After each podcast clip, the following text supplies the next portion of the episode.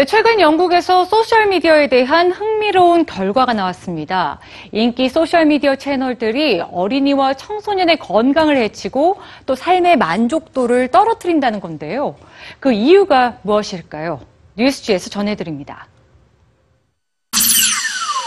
수많은 사람들이 쉽게 접근할 수 있는 공간, 바로 소셜미디어입니다.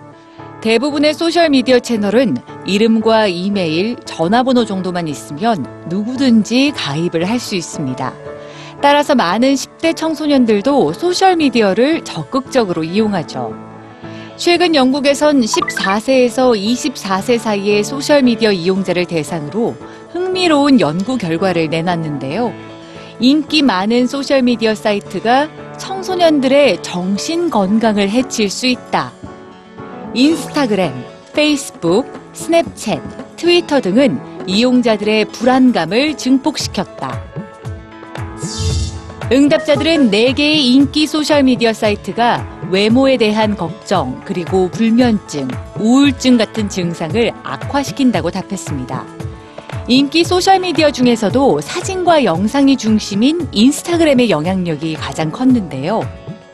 작년 말 영국 셰필드 대학교에서 실시한 연구 결과도 비슷했습니다.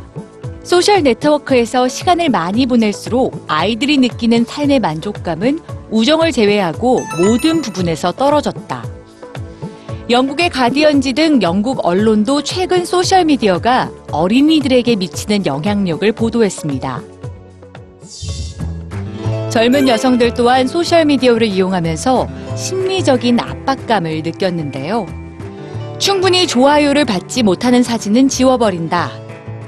인스타그램이 없다면 나는 자유로울 것이다. 이번 연구 결과 이후 전문가들은 소셜미디어 업체에 몇 가지 제안을 했습니다. 장시간 소셜미디어를 사용할 경우 경고 팝업을 띄워주거나 소셜미디어로 인해 정신적인 문제를 겪을 가능성이 있는 사람에겐 도움을 받을 수 있는 곳을 알려줘야 한다는 겁니다. 갈수록 늘어나는 소셜미디어 채널과 이용자들, 소셜미디어로 인해 정신적 피해를 겪는 사람들을 위해 보호장치와 해결책 또한 진지하게 고민돼야 하지 않을까요?